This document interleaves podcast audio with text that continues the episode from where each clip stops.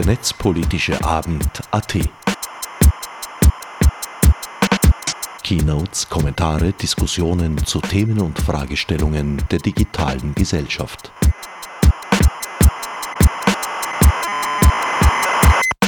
Herzlich willkommen zum 47. Netzpolitischen Abend.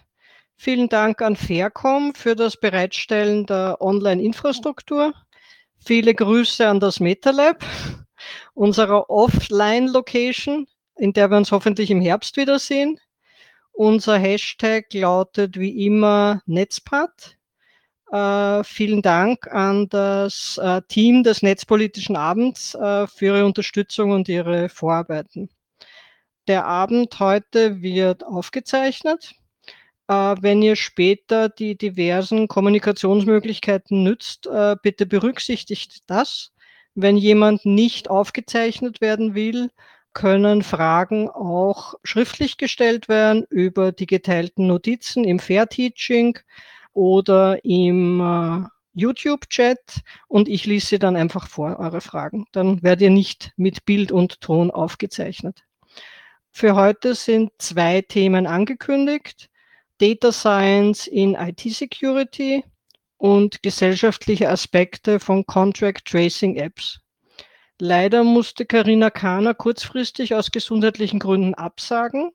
Gute Besserung, liebe Karina, falls du zusiehst oder hörst. Ich freue mich auf deinen Vortrag zum Thema Data Science in IT Security bei einem der nächsten Abende im Herbst.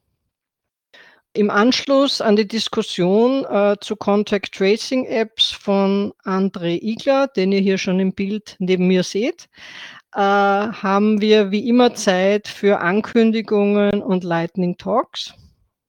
Bitte meldet uns schriftlich, wenn ihr einen Lightning Talk machen wollt. Äh, ihr könnt entweder im Fair Teaching unter geteilte Notizen etwas eintragen. Einen Eintrag gibt schon, sehe ich. Oder ihr schreibt es äh, in YouTube in den Chat. Äh, wer dann auf Fair Teaching dabei ist, kann dann die, direkt das Wort ergreifen. Äh, wer über YouTube zuhört, äh, da lese ich es einfach vor. Damit kommen wir zum Thema gesellschaftliche Aspekte von Contract Tracing Apps. André Igler präsentiert die Erklärung des C3W dazu und weitere Informationen. Die Links hat André zur Verfügung gestellt. Ich habe sie euch unter den geteilten Notizen im Fair Teaching reinkopiert. Äh, für die, die auf YouTube dabei sind, https äh, Doppelpunkt Schrägstrich Schrägstrich blogpost.andre.igler. Nicht falsch? Web, Weblog. Weblog, Web, Entschuldigung. Bitte schön. Ich, ich glaube, das hat, kann man weglassen in der Zwischenzeit, weil das habe ich schon gefixt. Hast du gefixt? Also Weblog André, weblog.andre.igler, dort nein, stehen. Nein, nein, nein, Sonja. sagst du. Gut, lass es mich vorstellen. Also, einen schönen guten Abend, everybody. Grüße euch. Hier spricht der André Igler aus dem tiefsten Süden, aus dem südlichsten Punkt Österreichs im sonnigen Kärnten, wobei sonnig ist nicht. Ich sitze hier vor zwei Rechnern. Einerseits mein kleiner R, das ist der, der mich da aufnimmt. Und da rechts ist mein großer, da muss ich mich dann auskennen. Wir machen heute Folgendes. Wir schauen uns die Contract Tracing App an und vor allem in verschiedenen Ländern Europas und auch in außerhalb Europas und vor allem, was sie für gesellschaftliche Folgen haben kann und wird wir haben uns damit auseinandergesetzt vom, vom, vom Chaos Computer Club Wien. Da gibt es einen Blogpost auf, auf unserem Website. Das ist gleich mal der erste Seite. Also ich habe hier auf meinem Blogpost, wenn du das mal einblendest, bitte ähm, für den netzpolitischen Abend. Ähm, das ist mein Blog, der heißt weblog.igler.at. Da kommt er auch schon. Ja, und äh, der erste oben ist der ursprüngliche Post auf der C3W-Seite. Das ist der, den wir am Anfang des Monats hinausgeschossen haben. Ähm, ich gehe mir den jetzt einmal noch anschauen. Das war am 26.04. Ja, das ist also schon über einen Monat her. In der Zwischenzeit ist einiges passiert. Und in Kurzform lässt sich sagen, äh, alle unsere Einwände wurden geflissentlich überhört und es wurde wild losgelegt in an die 30 verschiedenen Ländern und funktionieren tut offenbar in keinem einzigen wirklich. Und zwar schon aus technischen Gründen. Da wird von gesellschaftlichen oder gar nicht geredet. Also wir schauen uns das jetzt einmal ganz kurz an. Wir haben uns also angeschaut, äh, Contact Tracing App soll dem, dem Neustart, diesem wirtschaftlich neoliberal motivierten Neustart der Gesellschaft helfen und es möglich machen, dass wir schneller aufmachen können und wenn dann weitere Infektionen stattfinden, dass man genau weiß, wer wo wann und dass man gezielt isolieren kann, ohne immer gleich äh, das ganze Stadion in Quarantäne stellen zu müssen. Da gibt es also ganz viele und lange Diskussionen dazu. Relativ schnell hat sich herausgestellt, dass es da zwei Konzepte gibt, nämlich eines mit einem zentralen Server, wir sammeln alle Daten zentral. Das ist das PEPP, bitte. Und dann gibt es ein dezentral strukturiertes Konzept, das heißt DP-3D. Und ähm, als ganz großen Erfolg können wir zum Beispiel anmerken, dass wir es geschafft haben, die Bunde, also nicht wir, der C3W Wien, sondern der CCC in Deutschland und der Schwesterclub hat es geschafft, die deutsche Bundesregierung davon abzubringen, eine zentrale Lösung zu verfolgen und auf eine dezentrale umzusteigen, weil damit bis zu einem gewissen Grad die Datenanonymität gesichert ist. So. Was in der ganzen Debatte, am Anfang lief die Debatte ausschließlich über die Technik. Was wir immer kritisiert haben, ist, dass es die, die persönliche, die menschliche Sicht, die Leute, die mit der App in Kontakt kommen, was die tut mit uns und was das bewirkt in uns, dass das irgendwie ignoriert wird. Ja? Es ist anzunehmen, dass wenn es tatsächlich, das haben wir das vor einem Monat noch so gesehen, wenn diese Contact Tracing App äh, angenommen wird und jeder hat sie, dann wird das Einfluss auf die zwischenmenschlichen Beziehungen haben. Und da haben wir uns gesagt, nachdem wir uns ja verantwortlich fühlen dafür, dass wir ein bisschen mit dem, mit dem kritischen Umgang mit den Technologien uns auseinandersetzen, dass wir uns das mal näher anschauen. Ganz klar ist, muss man dazu sagen, die Universität Oxford hat vor über drei Monaten schon eine Studie herausgebracht, die sagt, so eine Contact Tracing App muss von mindestens 60 Prozent der Bevölkerung verwendet werden, damit sie halbwegs sinnvoll ist. Also es geht darum, eine 60-prozentige Auslastung, äh, Abdeckung zu erreichen und da geht es schon los. 60 Prozent wovon? Allen Handybesitzern, allen Österreichern, allen Handybesitzern, die auch eine Internetabdeckung haben, weil ganz vorsichtig, man darf, wenn man sich sowas anschaut, ja nicht einfach nur nach der Mobiltelefonbesitz fragen, weil es gibt auch GSM 2 und ähnliche Telefone, die haben kein Smartphone-Funktion dabei und haben auch kein Internet. Also es gibt eine Studie, die Kollegen von The Economist äh, haben da sehr nett eine Grafik ausgebaut. Ungefähr 75 Prozent aller Europäer haben einen mobilen Internetanschluss. Also die 60 Prozent von den mobilen Internetanschlussbesitzern oder die 60 Prozent der Bevölkerung. Das habe ich bislang leider nicht herausfinden können, das ist alles sehr schwammig. Äh, Fakt ist, in keinem Land der Welt, es sind über 30 Länder, sie einfach in keinem Land der Welt wird tatsächlich 60 Prozent erreicht. Überall wird gejammert, dass die Leute aus verschiedenen Gründen die nicht annehmen, diese App. Deshalb schauen wir uns das heute nochmal an. Erster Punkt, der uns missfallen hat, ist freiwillig und DSGVO-konform. Ähm, weil, wenn das alle machen, wie freiwillig macht man das dann als Einzelner nicht mit.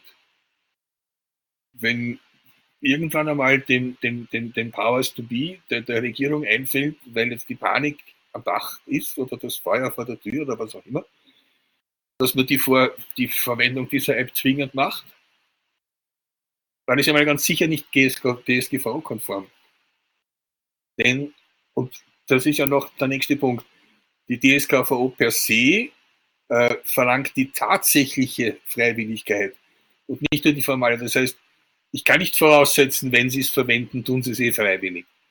Da muss ich ein eigenes Häkchen. Ich verwende das freiwillig und der muss unten drunter ein Häkchen machen. Dann dieses DSGVO-konform. Also das haben diese Apps alle nicht. Dann äh, relativ schnell haben Apple und Google gesagt, da machen wir was Gemeinsames. Und ähm, es hat sich herausgestellt, das haben sehr viele Leute ignoriert gesagt, aber ja, sollen sie. Es hat sich herausgestellt, dass die beiden den Mobiltelefonmarkt ziemlich dominieren, dominieren Verzeihung. Und ohne die zwei geht gar nichts. Also in dieser Liste, in dieser Linkliste ganz unten, ja, steht www.apple.com Covid-19 Contact Tracing. Wenn man sich das anschaut, sehr cool, sehr cool. Eine Apple-Seite, wo das offizielle Google-Logo drauf ist. Das gibt es nicht offen. Ähm, die haben also da ganz genau festgelegt, das kann man sich da anschauen. Die haben Exposure Notification, Bluetooth Specification. Die haben da ganz klar festgelegt und ein ganz klares API-Framework hergelegt, ohne dass es nicht geht. Also ich gehe jetzt da nicht hinein, ich bin kein Coder und was ich immer dazu sage, wird ein Schwachsinn werden.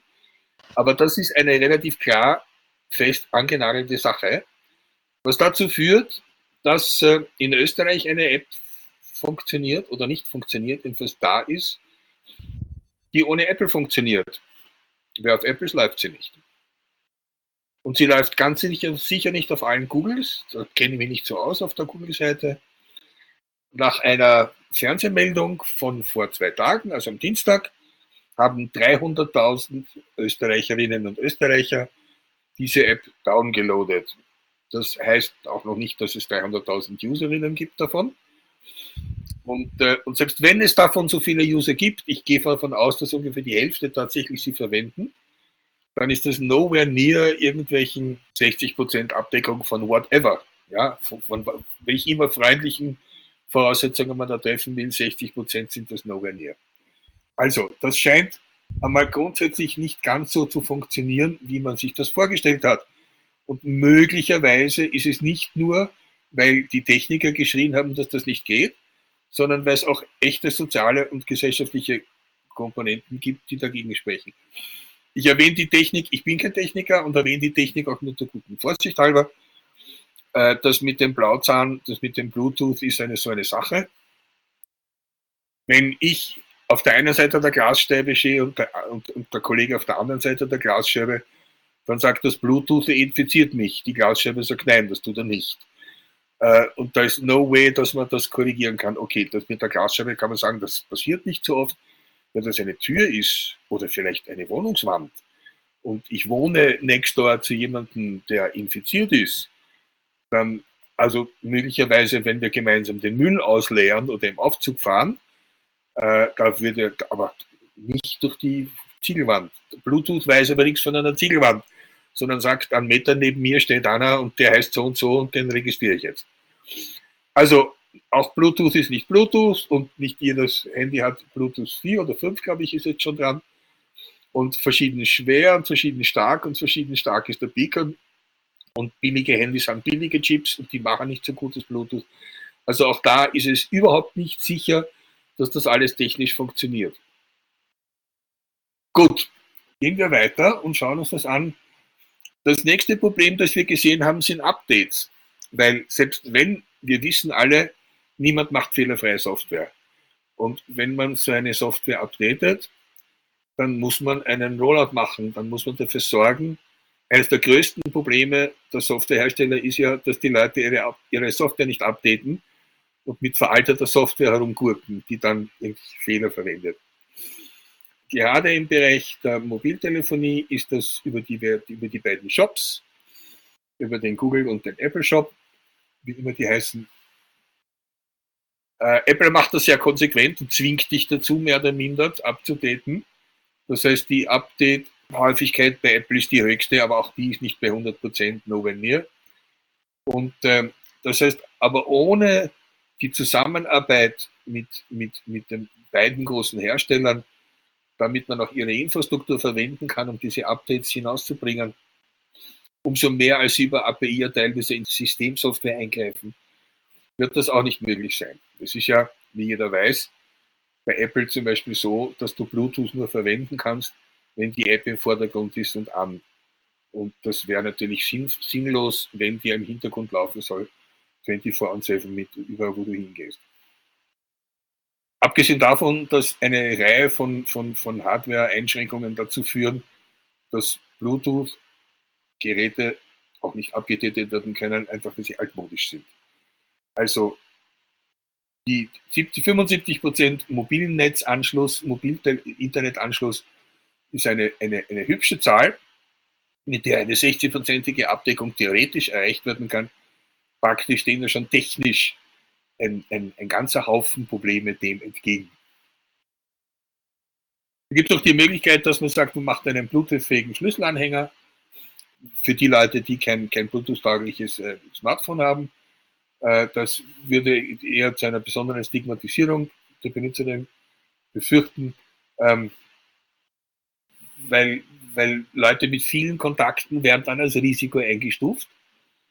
Also muss man sehr vorsichtig sein. Ja? Der kennt viel Leid. Das in Wien ist das nicht unbedingt ein Kompliment. Äh, ich weiß nicht, wie das da draußen ist am Land, wobei ich selber hier am Land sitze, muss dazu sagen.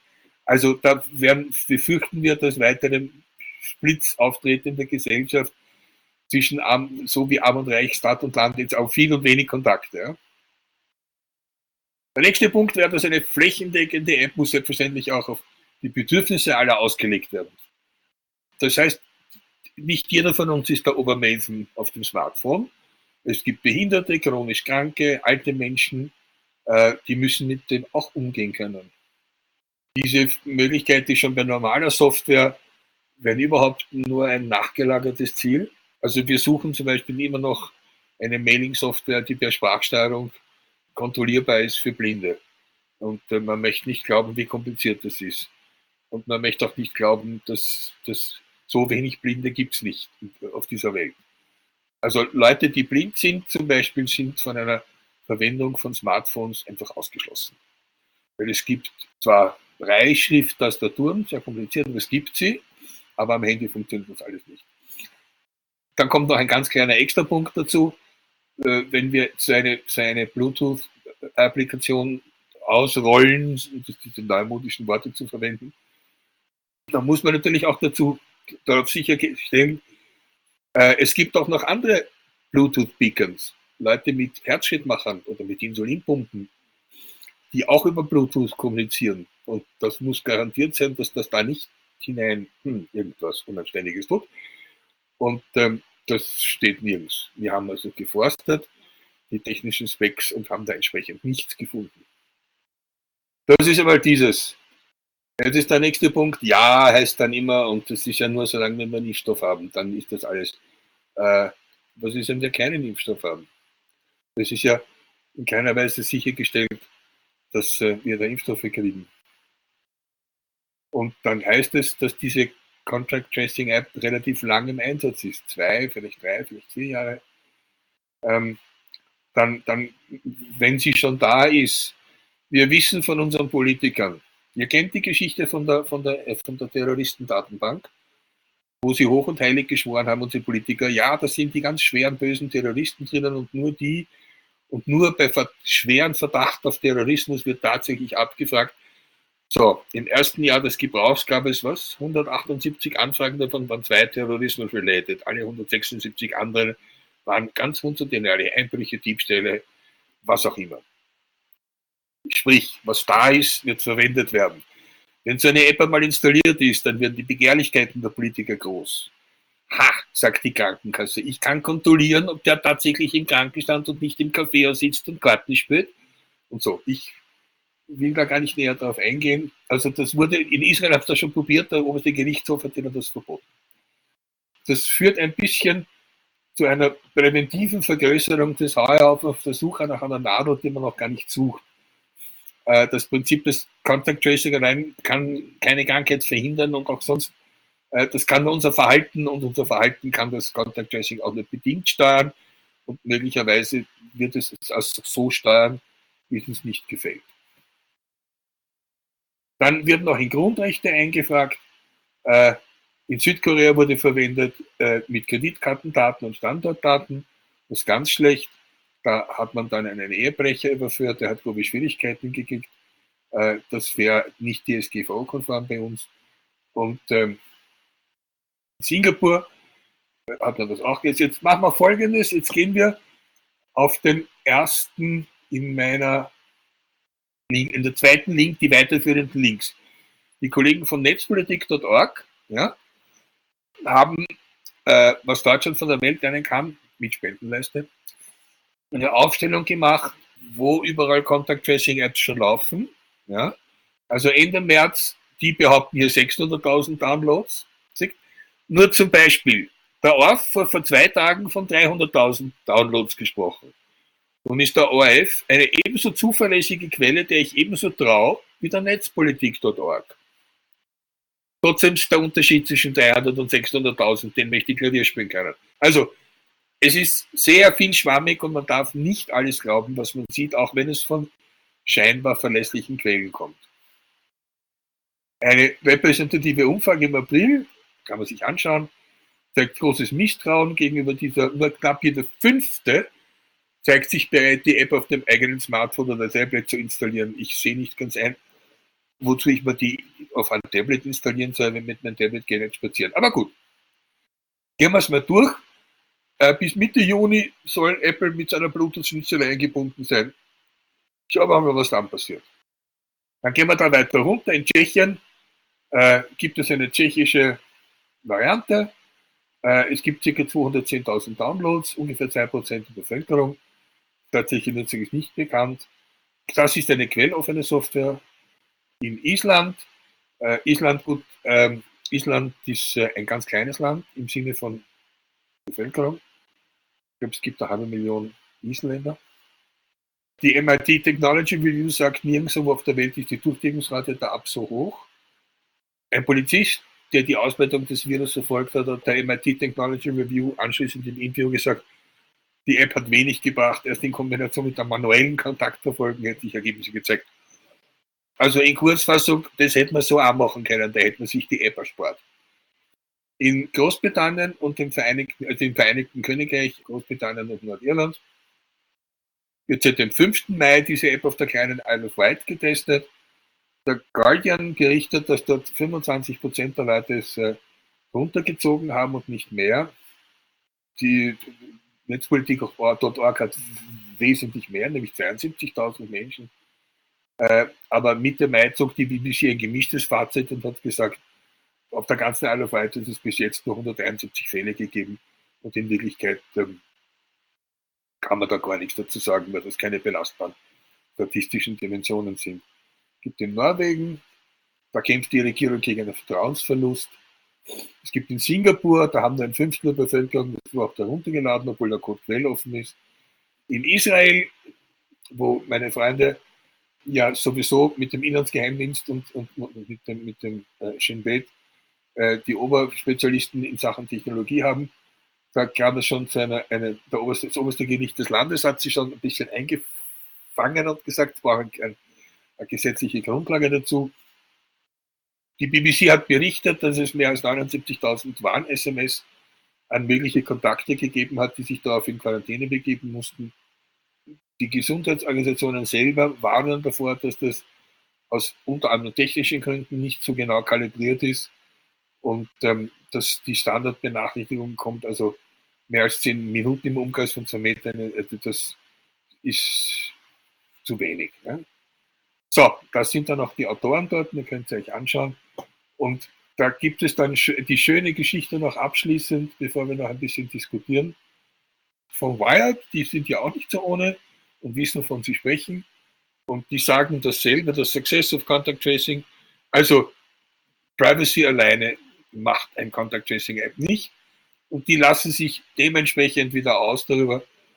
Im Prinzip das, was wir alle gerade auch gehört, gesagt oder, oder uns gedacht haben, dass das ähm, alles offen Tür und Tor für alle möglichen grauslichen Verwendungen ist, dass sie unpräzise sind, dass sie nicht ordentlich kalibrierbar sind, dass Bluetooth eine zu ungenaue Technologie ist und dass bei allen Einwänden die gesellschaftlichen Aspekte insofern nicht so wirklich wichtig sind, weil schon die Technologie nicht funktioniert.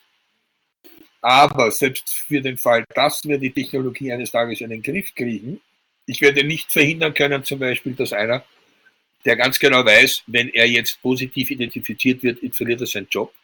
Der lädt sich die App nicht runter. Oder wenn, dann ladet er sich runter lässt das Handy zu Hause liegen oder sonst irgendetwas.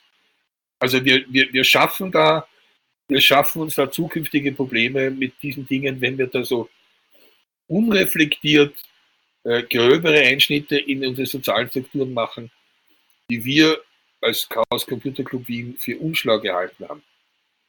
Ähm, wenn die Einreise nach Österreich zum Beispiel an eine so eine App geknüpft wird, da ist also auch der Hackerei, der Black Hat Hackerei, äh, Tür und Tor geöffnet, das wollen wir auch nicht.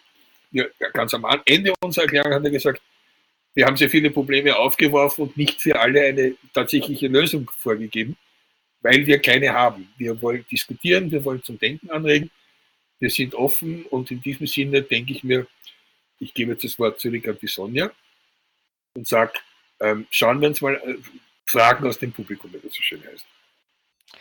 Gut, gut. Äh, vielen Dank. Fragen aus dem Publikum.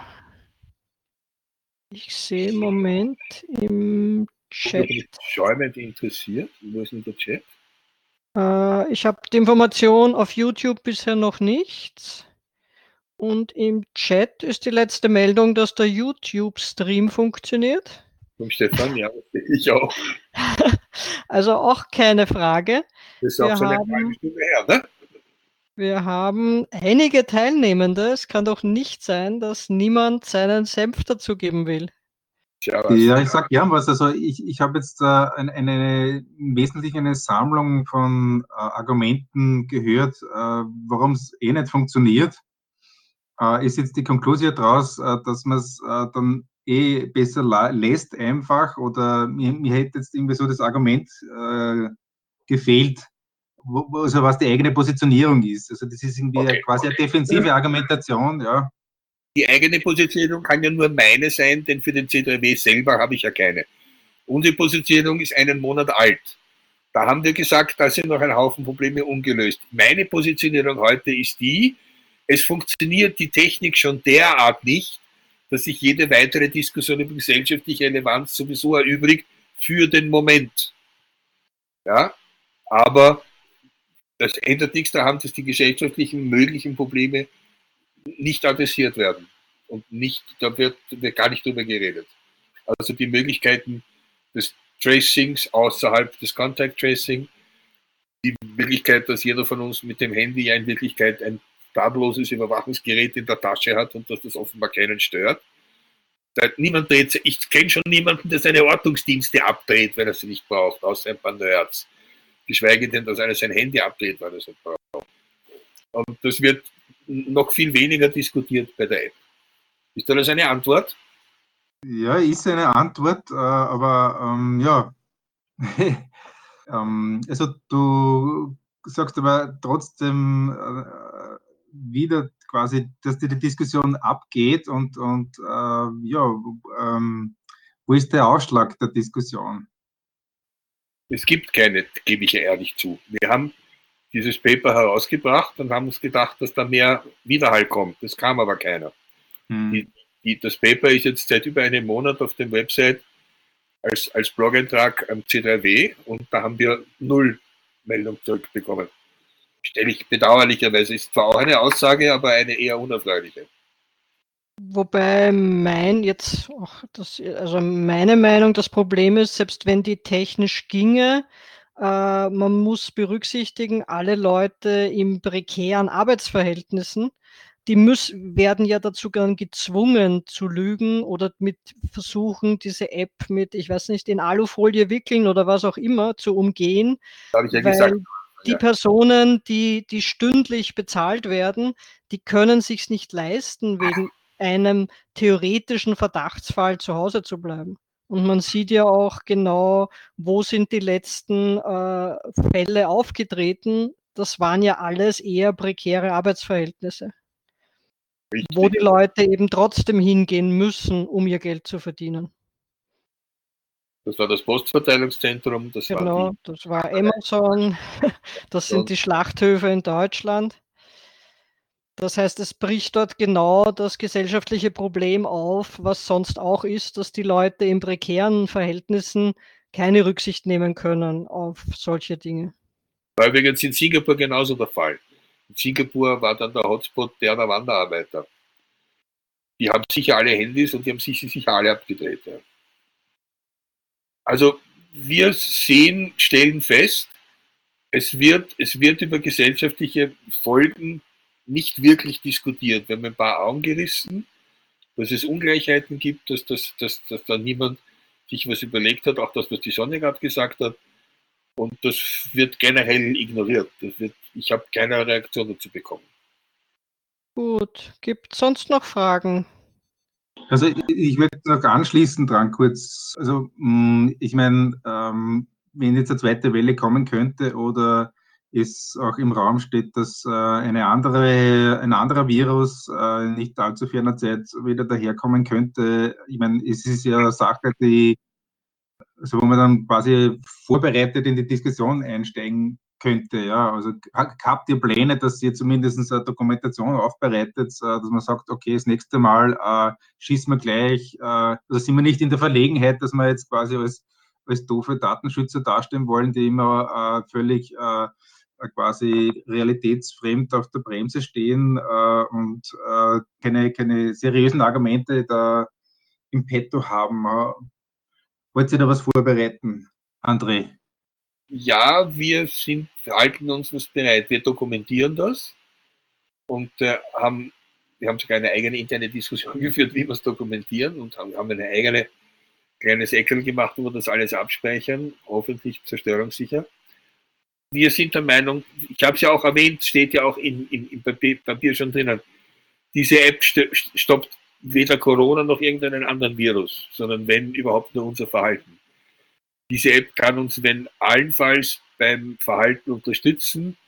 Und wir sind zu dem Schluss gekommen, bis dato tut sie das schlecht. So, dass sie möglicherweise mehr Schaden anrichtet, als Gutes tut. Bis jetzt. Und stellen fest, Technik wird diskutiert, aber warum die Annahme, auch in den Artikeln, wenn du sie durchforstest, die Links, die ich gesammelt habe, da steht so drinnen, die Leute nehmen es nicht an, weil, und dann steht nicht wirklich ein Grund dabei, sie misstrauen ihr. Sie misstrauen ihr, weil sie sagen, soweit ich das mitgekriegt habe, wer garantiert mir, dass mit den Daten nicht anderweitig Schindluder getrieben wird? Wie wir aus Erfahrung wissen, alles, was geht, wird gemacht. Das war der Hinweis mit der, mit der Terrorismusdatenbank. Und alles, was man den Behörden in die Hand gibt, werden sie nehmen und gegen, die, gegen uns verwenden.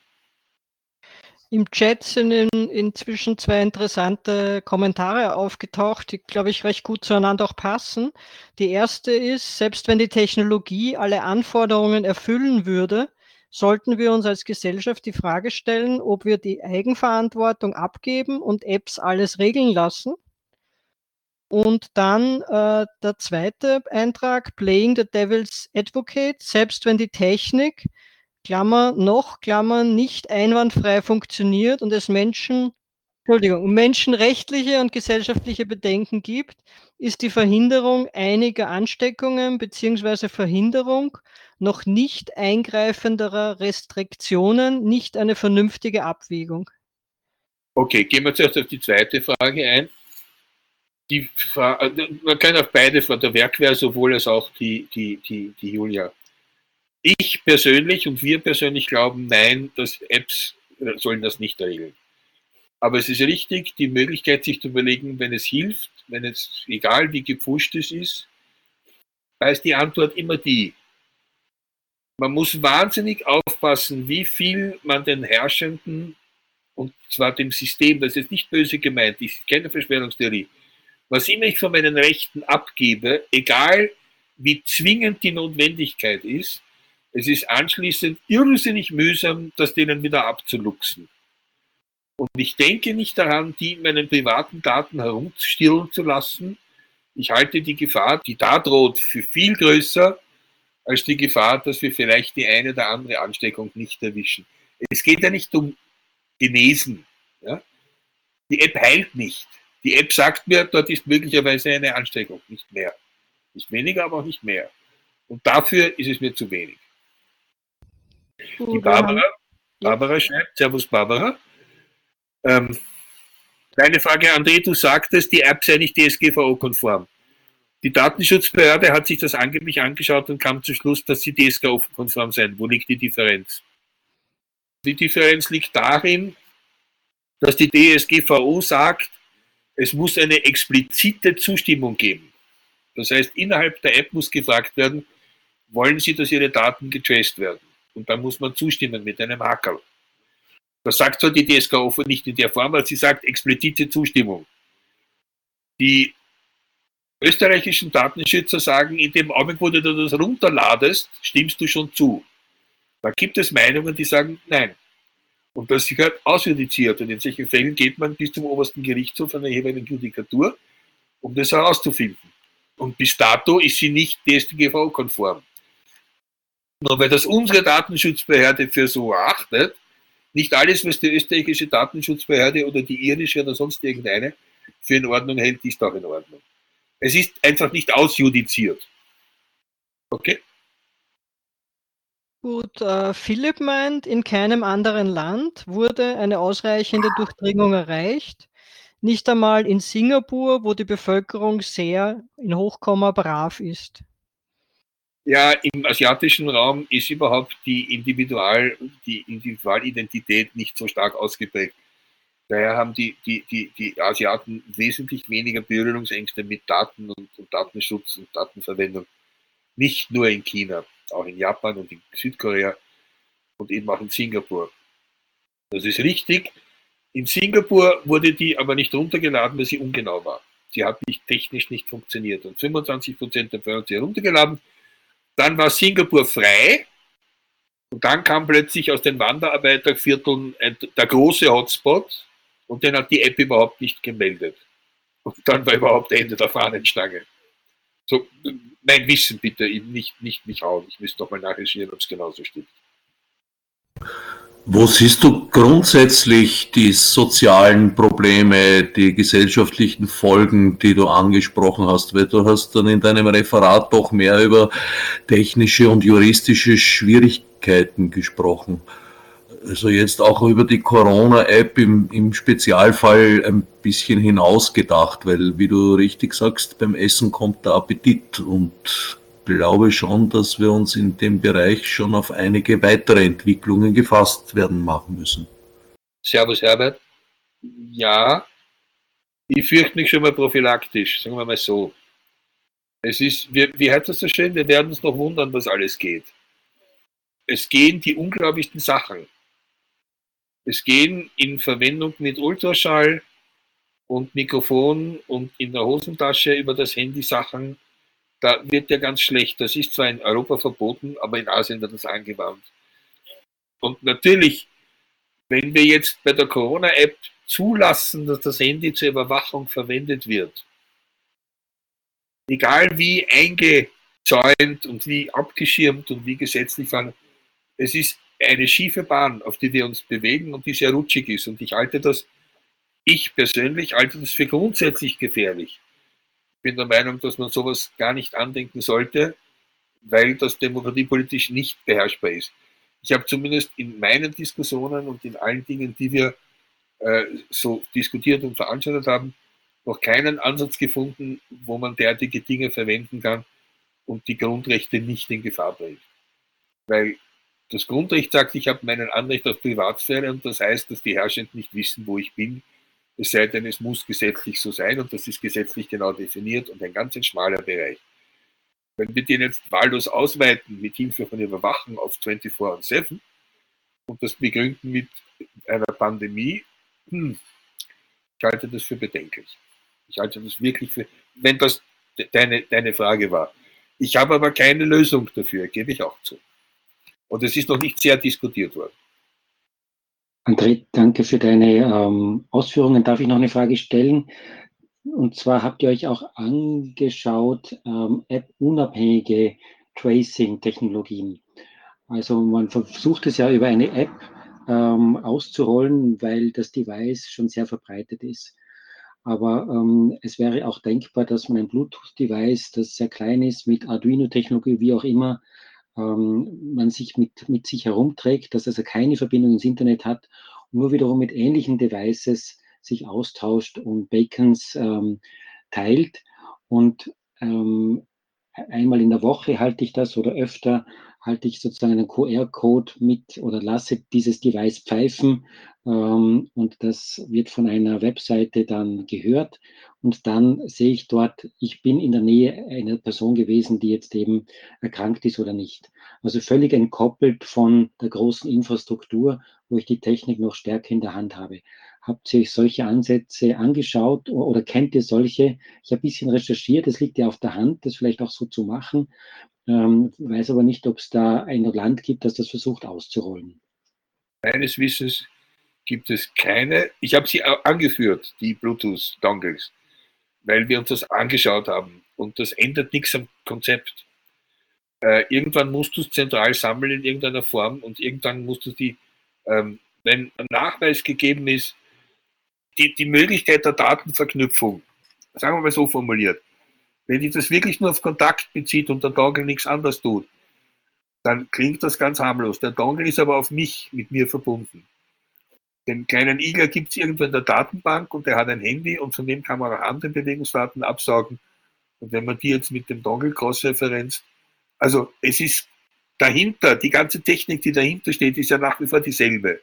Wie ich die Daten sammle, ob auf einem Bluetooth-Dongle oder auf einem Bluetooth-Handy, ist für die Gefahr des Datenmissbrauches dahinter im Backoffice völlig Latte. Zumindest war das unser Eindruck. Wir haben nichts gefunden technisch, wo wir sagen hätten können, ah, das ist mal was Neues, das ist deppensicher. Es gibt de facto, wenn du es hart auf hart nimmst, es gibt keine anonymisierten Daten am Ende des Tages.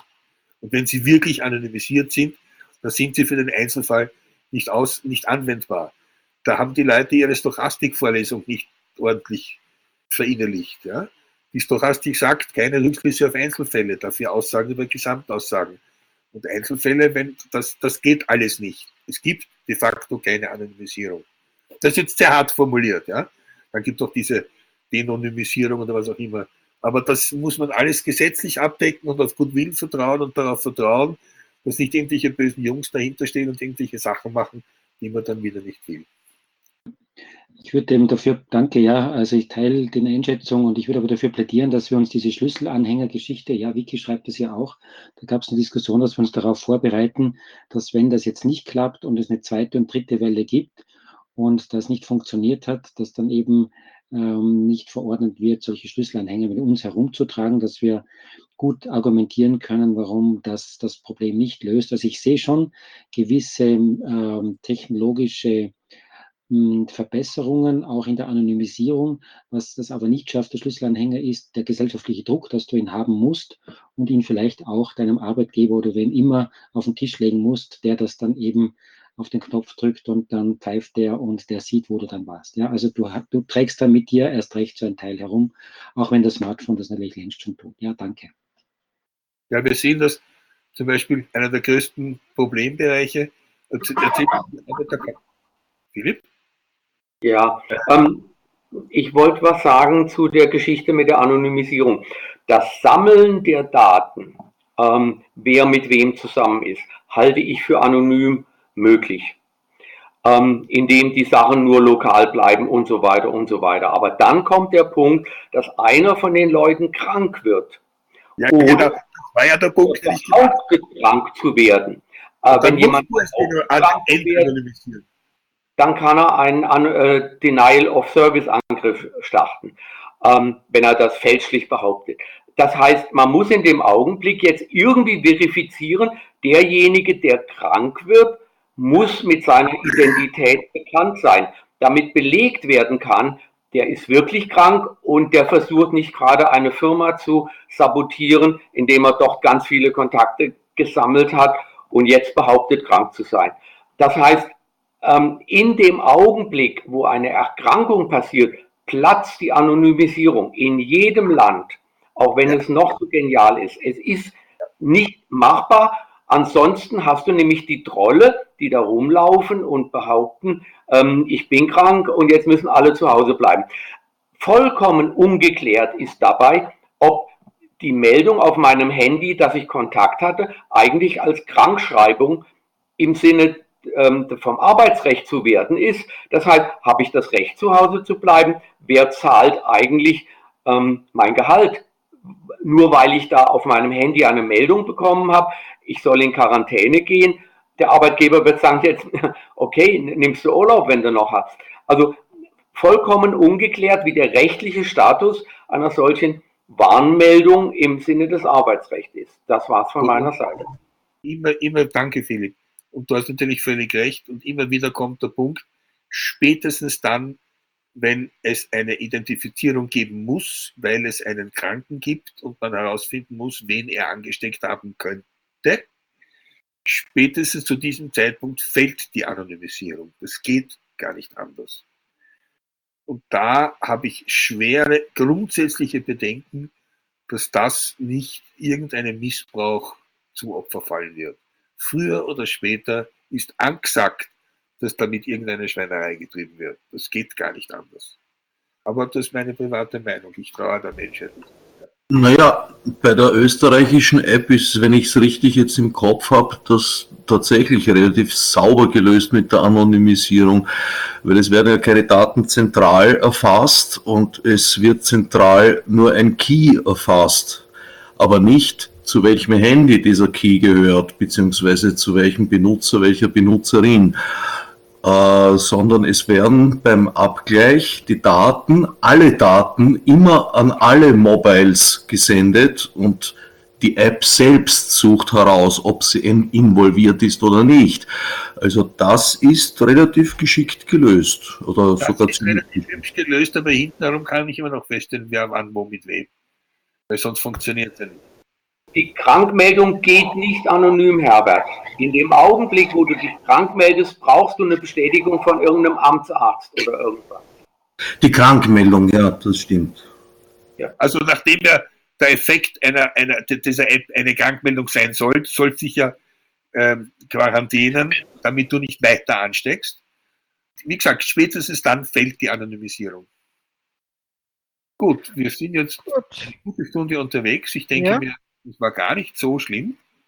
Ich habe mir wesentlich schlimmer vorgestellt, so im Nirvana von irgendwo.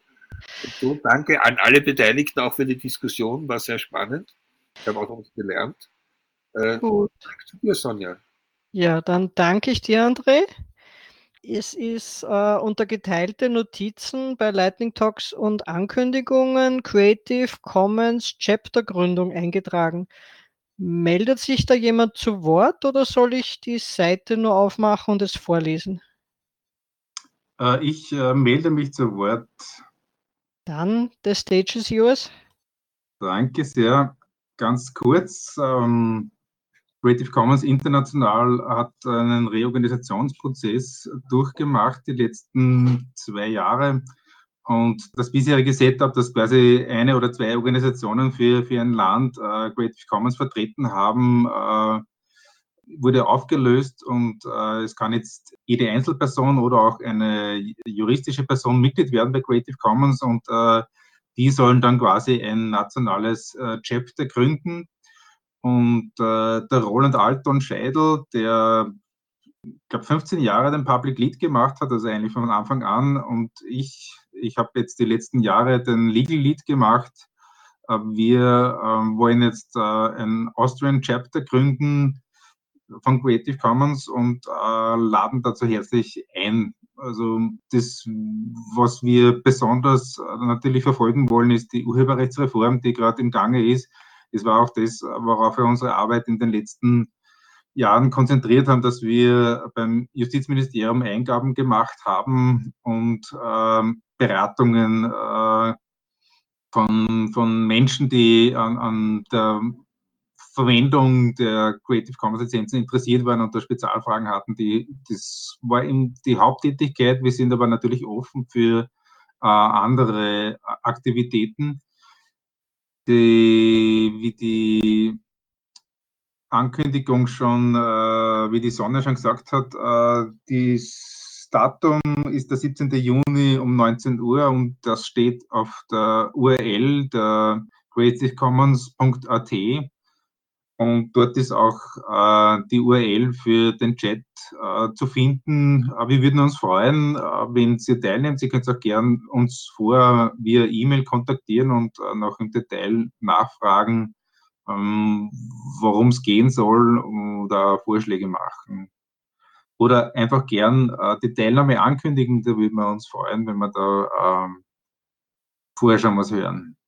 Wenn wer Fragen hat dazu ad hoc, äh, kann ich gern was sagen. Sonst freue ich mich am 17. Juni vielleicht äh, die eine oder den anderen im Chat zu treffen. Ja, vielleicht noch kurz ergänzen, warum wir das auch für wichtig halten. Erstens, dass wir besser in der internationalen Community auch sichtbar sind und ähm, es gibt dann doch immer wieder die Notwendigkeit, auch Stellungnahmen abzugeben zum Thema Urheberrecht und Ähnlichem. Und da ist es einfach gut, wenn wir gestärkt uns als Chapter präsentieren können. Ähm, und hier wäre es gut, wenn wir zumindest eine Handvoll Leute hätten, die das österreichische Chapter stützen. Vielleicht auch fragt mal herum oder wenn ihr ähm, Personen, die sich mit Urheberrecht beschäftigen, ähm, kennt, ähm, ob sie nicht Lust hätten, ein paar Jahre hier aktiv sich mit einzubringen. Danke. Danke. Ciao. Gut, dann gibt es noch weitere Talk Lightning Talks oder Ankündigungen. Schau noch einmal. Gut, es gibt die Frage im Chat, was ist ein CC-Chapter und was hat der für eine Rolle im CC?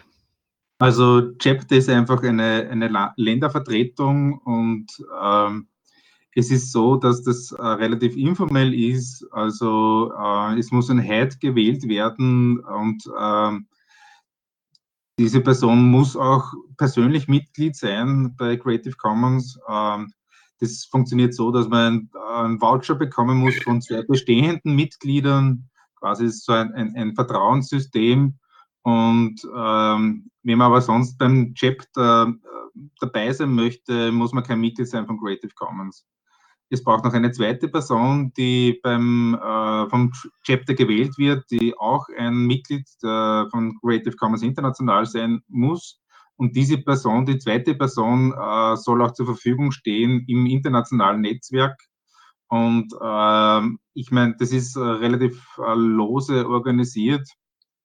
Da gibt es zu bestimmten Themenstellungen Mailinglisten äh, und Diskussionsforen, da kann man sich einbringen äh, Im Prinzip ist es aber so, dass Creative Commons äh, eigentlich, ähm, also es ist nicht so, dass eine, eine große äh, demokratisch organisierte Weltorganisation gibt. Äh, das ist alles eher informell, beziehungsweise steht auch eine Stiftung und eine Unternehmung dahinter, ja. Dann gibt es aktuell im Chat nichts weiteres. Und es gibt auch keine neuen Eintragungen unter Lightning Talks und Ankündigungen. Das heißt, ich würde sagen, vielen herzlichen Dank an André und alle Teilnehmenden. Der 48. Netzpolitische Abend findet am 10. September statt. Und ich freue mich schon darauf, euch im MetaLab dann wiederzusehen. Die Hoffnung stirbt zuletzt. Und ich wünsche allen einen schönen Sommer bis im Herbst. Sie hörten Mitschnitte vom Netzpolitischen Abend AT.